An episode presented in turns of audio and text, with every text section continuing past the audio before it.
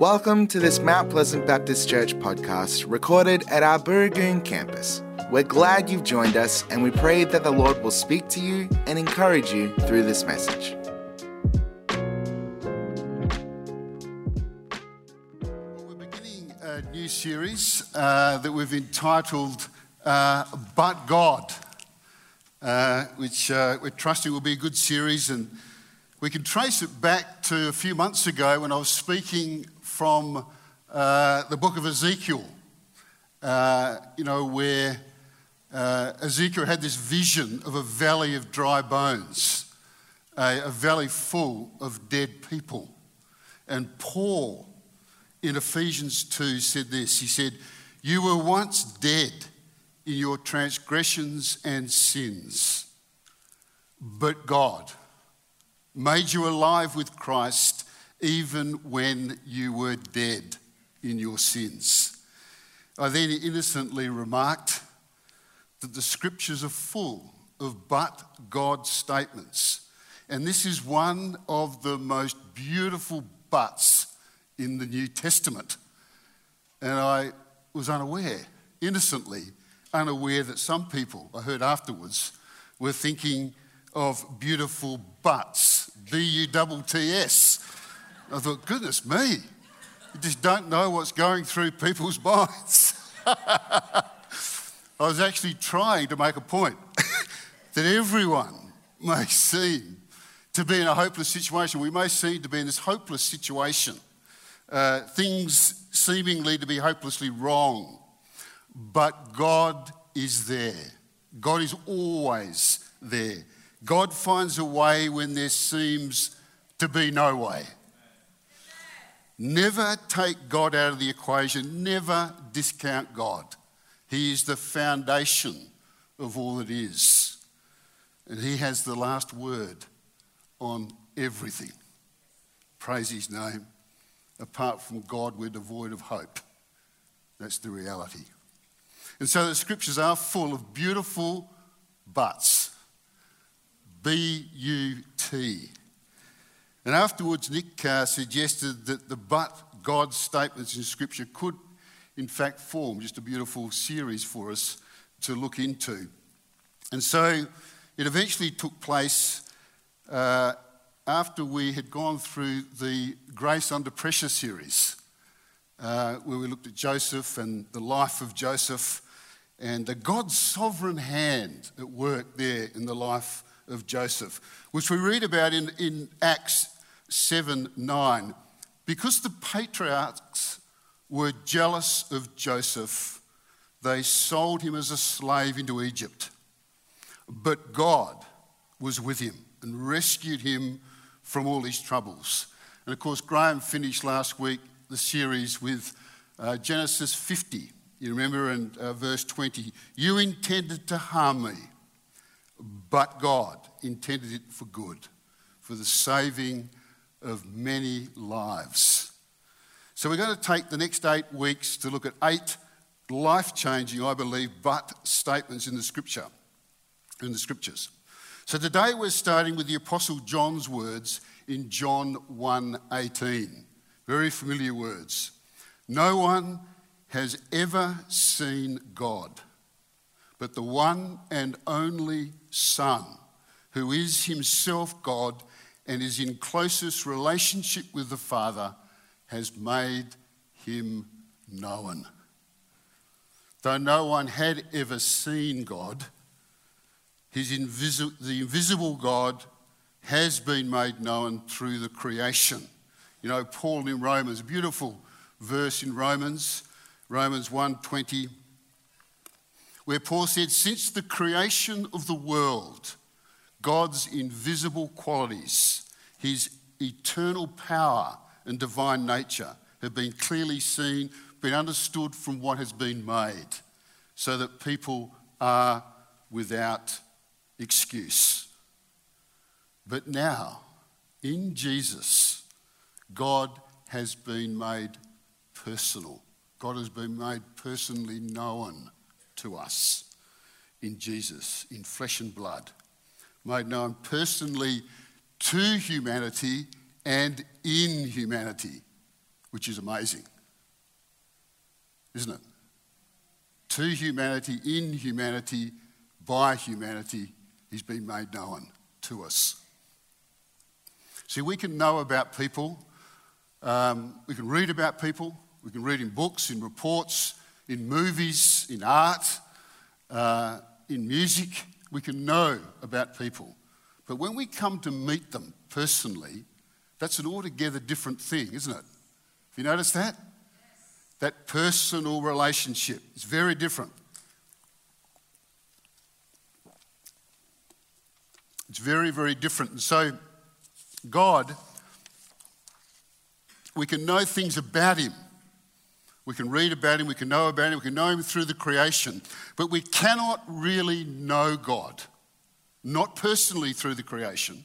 We can't know Him um, unless we meet Him, unless we encounter Him in His person. Because we are persons, we're people, and we're made to encounter the personal God. Psalm 19 says, The heavens declare the glory of God, the skies proclaim the works of his hands. Day after day they pour forth speech, night after night they reveal knowledge. They have no speech, they use no words, no sound is heard from them, yet their voice goes out into all the earth, their words to the ends of the world. But John is now saying something new has happened. Jesus has made God personally known. Like the writer to the Hebrews says, in the past, God spoke to our ancestors through the prophets and at many times, oh, sorry, through the prophets at many times and in various ways. And of course, those ways were through the law and through the events of Israel's life, through the creation. But in these last days, He's spoken to us by His Son whom he appointed heir of all things, and through whom also he made the universe. You see, God has finally spoken to us in himself. He has nothing else to give. There's nothing else to say. There's nothing else he can give of himself. He has finally spoken to us in himself, in Jesus. And Paul says in Colossians, the Son, who is the image of the invisible God, has now been made known in Jesus. Why? That we might not only know about God, but that we might know him and live. Beautiful. But because of our human condition, we're in the dark. We're absolutely dependent on God revealing to us who Jesus really is. We can't work that out ourselves because we're in the dark. God is light, but we're in the dark. And Jesus asked his disciples in Matthew 16, Who do people say I am? And they said, Well, some say Elijah and others various prophets. And it's the same today. People would say Jesus is a good man. Jesus is a good teacher, he's a good example. Jesus had a follow up question. He said, But who do you say that I am? And Peter answered, He said, You are the Messiah, the Son of the living God. And Jesus said, Simon, flesh and blood has not revealed that to you, but my Father who is in heaven. See, God's been revealed in Jesus, but we cannot see it in and of ourselves. We need God to reveal who Jesus really is. Now, God revealed to John the Baptist who Jesus was, and John had this privilege of being the very first person to introduce Jesus to the world. How good was that? The first person. And the four gospel writers, they seek to try and locate Jesus in their known history. They're going to try to present something that's new. They're trying to locate Jesus in their known history as a basis, really, to then announce this new thing that had happened. And we read that Mark goes back to the prophets, to Isaiah, to establish who Jesus is, and then he begins with John the Baptist. Matthew goes back to Abraham to establish Jesus' birth line in the nation of Israel, and then begins with John the Baptist. Luke goes back to Adam, so he goes further back to establish Jesus' birth line in all human history, and then begins with John the Baptist. And the Apostle John, in the fourth gospel, he goes back to before the creation, before Genesis 1 1, to locate Jesus in eternity past, and then begins with John the Baptist. The first verse in John's, uh, uh, uh, Apostle John's gospel, in the beginning was the Word, and the Word was with God, and the Word was God. Through him all things came into all things were made. Without him nothing was made that has been made. In him was life, and that life was the light of all humanity. And there was a man sent from God, and his name was John Baptist, so that through him all might believe. See, John the Apostle goes back before the beginning of creation before Genesis 1 1 to in the beginning was the Word, and the Word was with God. And then introduces John the Baptist as the man sent to introduce the person who was the Word, who is the Word, was in the beginning, was the original thinker, was the original creator, the person at the center of the universe. Wow. What a privilege for John the Baptist.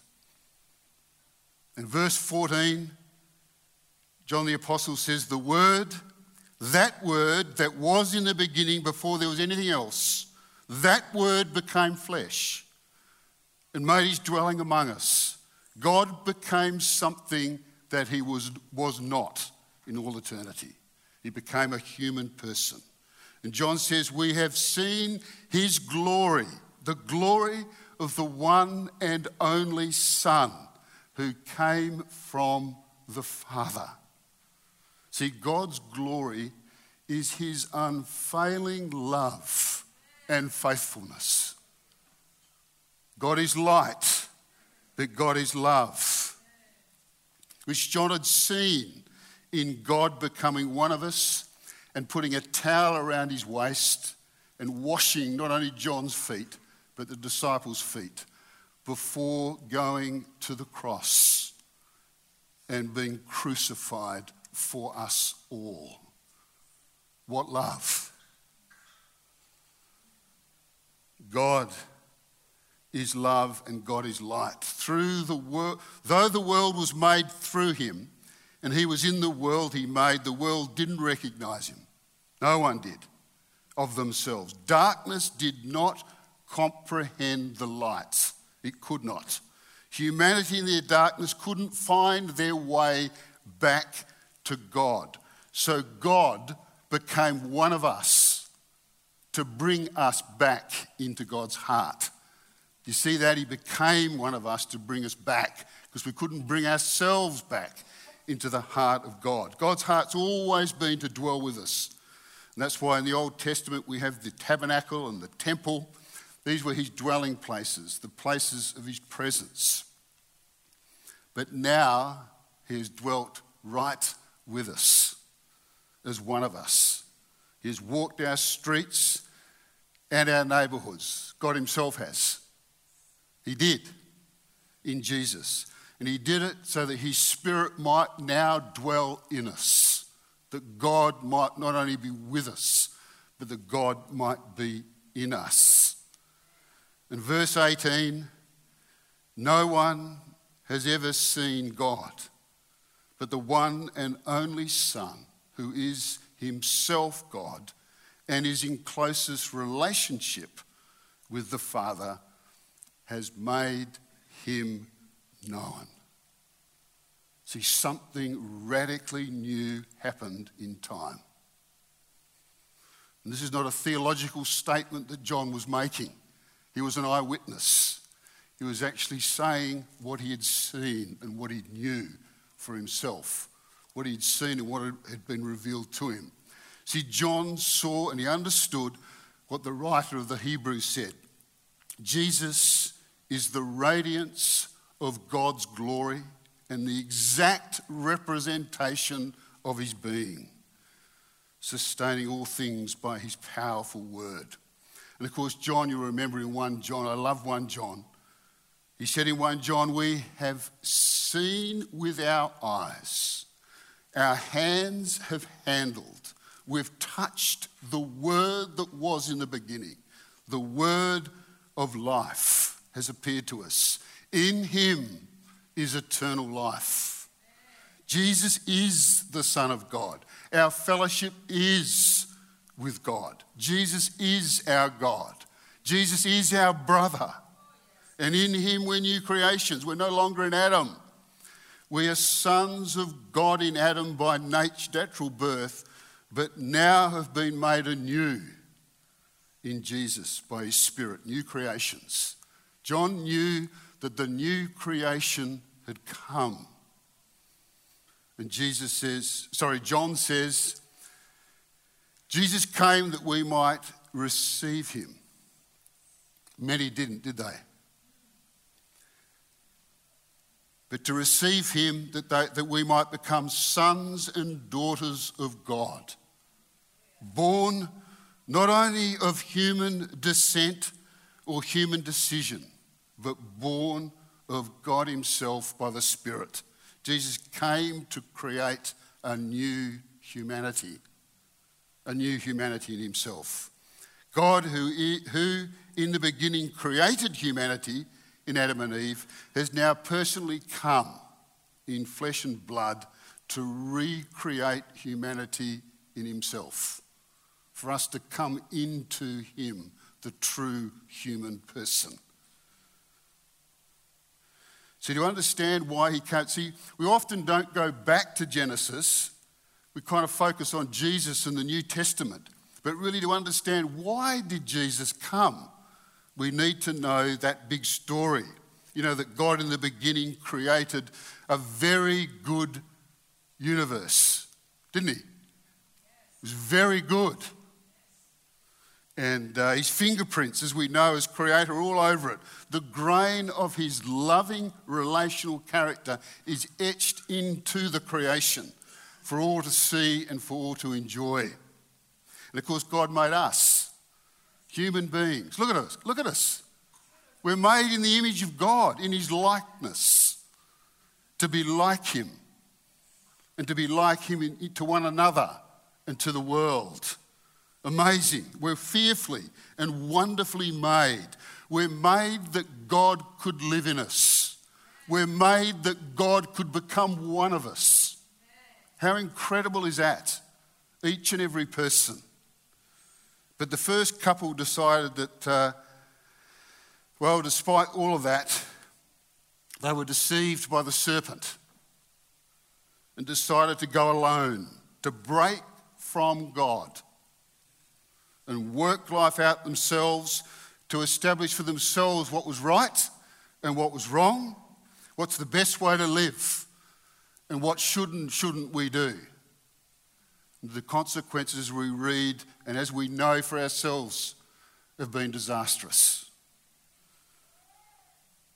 Every successive family was affected. Separation from God, the source of life. See, God is the source of life separation from Him ultimately must lead to death.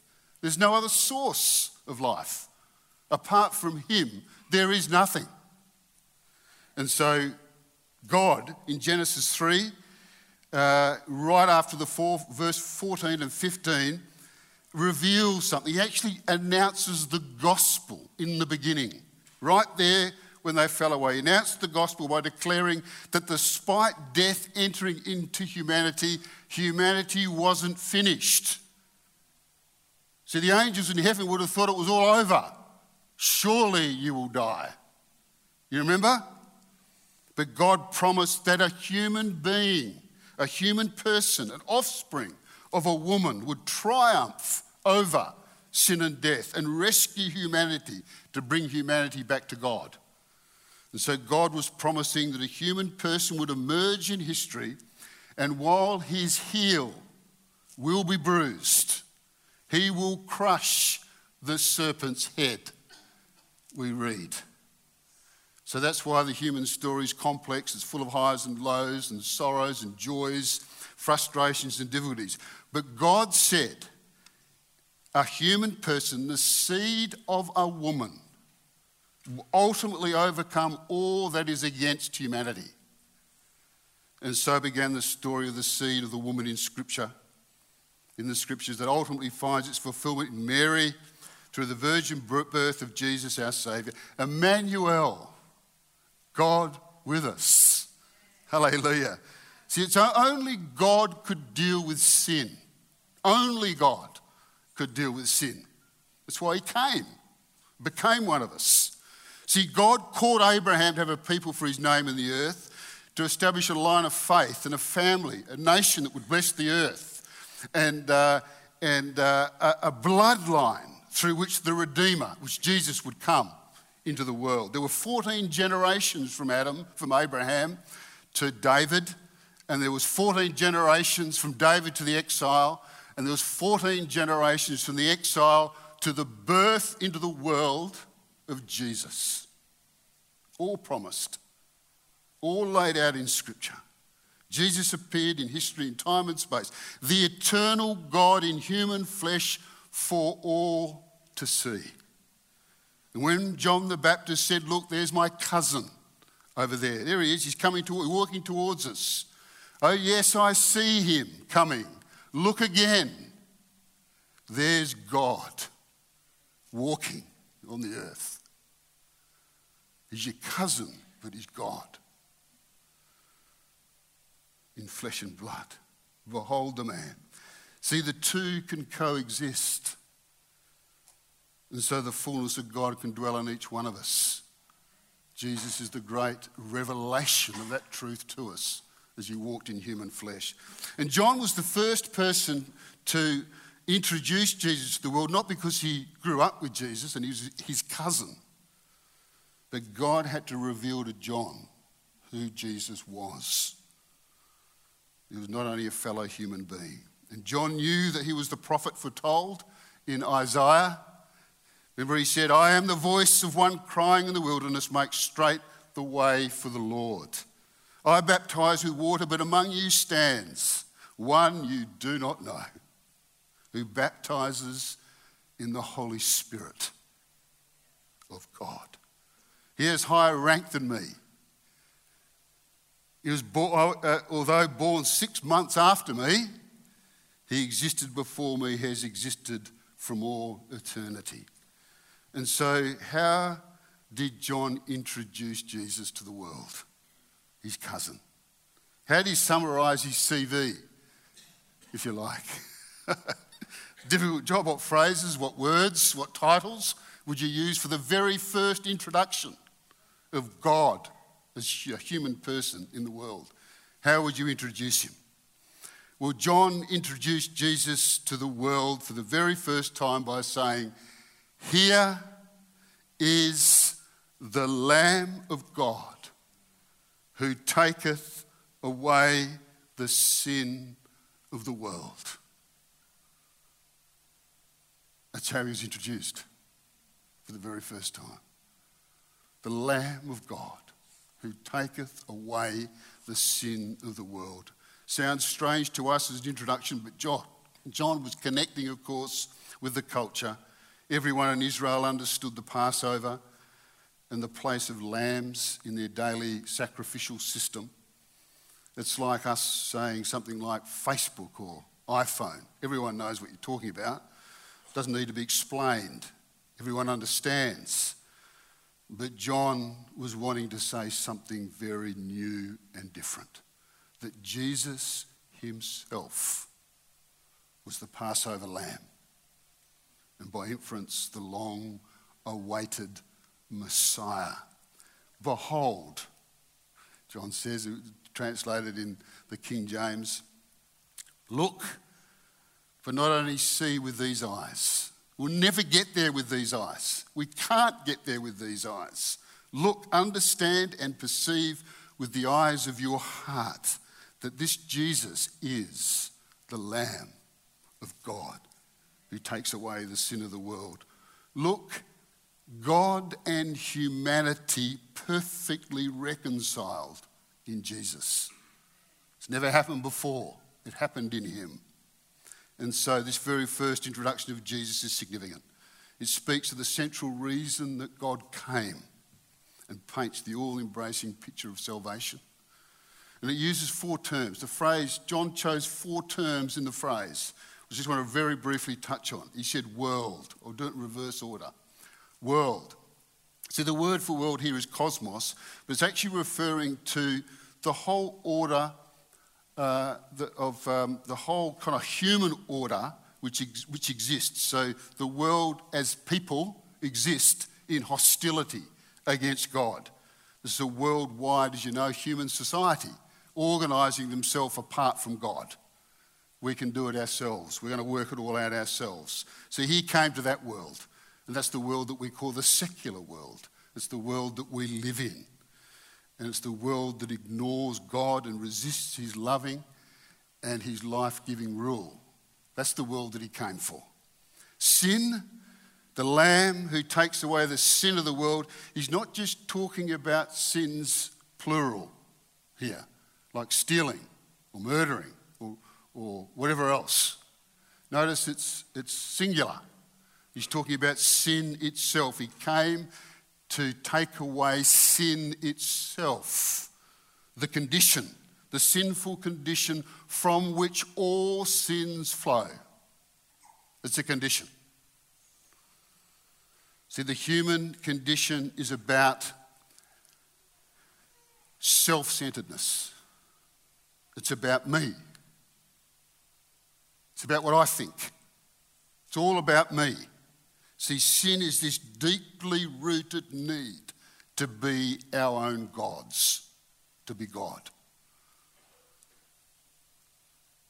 To put ourselves at the centre, to be in control, to be in control, which colours every relationship and it colours everything we do, whether we know it or not. And it flies in the face of the life of God. It's the opposite. God's life is the life of love which is other person centered. Other person centered. It's the opposite. And the sinful condition has the same dynamic as we see in drug addiction. This focus on fulfilling self centered desires habitually. Can't get out of it. It leads to the abuse of others, to the abuse of ourselves, and, uh, of course, holds people in bondage. It's, uh, it's got this symptom of denial. We just deny it. And so we have an inability to get out of it. Take away. See, the Lamb of God takes away the sin of the world. And see, the verb here means to take up and carry and to carry off. So Jesus, John sees Jesus as the one who has come to take up the sin of the world and to carry it as his own and to carry it off. That is, to deal with it once and for all for us. See, the wages of sin is death. It's death. But God is the source of all life. So sin could only ever be dealt with within God Himself, who is life. Couldn't be dealt with any other way. This is the love of God to come to rescue us in Himself. The Lamb of God. See, there are many pictures, uh, images, and events in Israel's history concerning lambs uh, which would have been in John's mind. There are many of them, but I just want to mention three very briefly. The first is the lamb that God provides in Abraham and Isaac's story, which you know well in Genesis 22, where God commanded Abraham, do you remember, to sacrifice his one and only son on Mount Moriah. And Isaac asked, Father, we have the fire and the wood. Where is the lamb for the offering? And Abraham replies, God will provide himself the lamb, my son. And of course, he did. He provided a ram out of the bushes in those days as a substitute. But on that same mountain, Mount Moriah, God provided himself the lamb for us all. 2,000 years later, it was to deal with this condition. So it's like John was saying, Look, the Lamb of God, God's Lamb, God Himself, God's one and only Son. And secondly, the Passover lambs in the Exodus story, where, you know, God freed Israel from bondage there in Egypt. He instructed Moses to tell the people to take an unblemished lamb to kill the lamb and to apply the blood on the doorposts. Remember? Spread it on the doorposts. And God said that when I see the blood, I'll pass over those homes.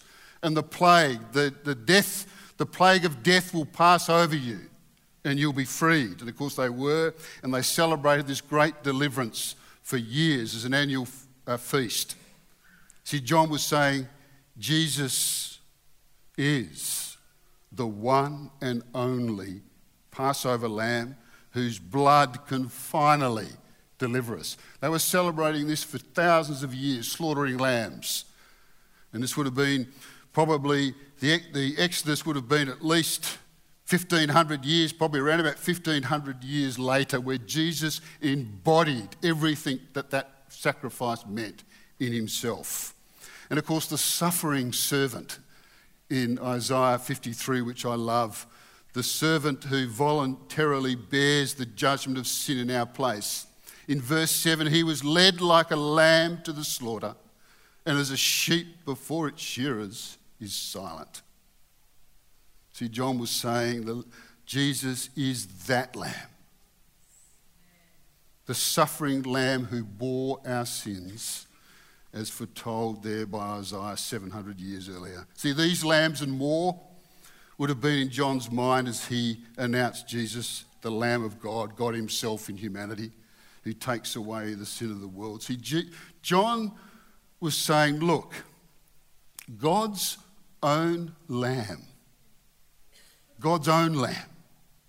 No need to offer any more lambs or goats or bulls or do anything to earn your salvation. You don't need to do anything, for God is offering up Himself as the Lamb. He is the great final sacrifice in human flesh for all humanity, who fulfills all that is foreshadowed in all of the Old Testament prophets and sacrifices. That's why Jesus cried out on the cross, It is finished. It's over. It's done. It's finished. No one has seen God, but God has revealed himself in Jesus. This is a but that changes everything. It changes everything. Our communities, our lives, the course of history, our destiny, everything is changed by this one event in history God becoming human flesh. Everything that needs to be done about sin and death's been done by Jesus. We don't need to earn any approval of the Father. The Father's arms are wide open in Jesus for us to come. We don't need to hide anymore. See, the power of the sin condition, it's powerful, the sin condition in people's lives. It's been overcome. These deeply rooted patterns of sin can be uprooted. The axe has been laid to the root of old Adam. It's been done. Our part is to yield to Jesus and allow Him to rule and to reign in our lives. It's a beautiful rule and reign, but to reign in our lives that we might be changed, that we might ongoingly be changed. None of us have made it. None of us are perfected yet. But John ends the gospel with this All this has been written that you may believe that Jesus is the Messiah, the Son of God, and that by believing you may have life in his name. See, we might be thinking, and you might think, well, I know God exists. You might know about God. I've been there, we've all been there. But he came that you might know him personally and that you might have life in his name. That's why he came. So I've chosen a song to finish that I believe puts into words an appropriate response for us to what God, I think, has been speaking to us all this morning. So let's stand, shall we, together and respond and just allow the Spirit of God to work in our hearts. Thank you for joining us. We would love to hear from you. If you would like prayer, please submit a prayer request at mounties.org.au forward slash prayer or send an email to communications at mounties.org.au and one of our team will be in contact. Have a great week.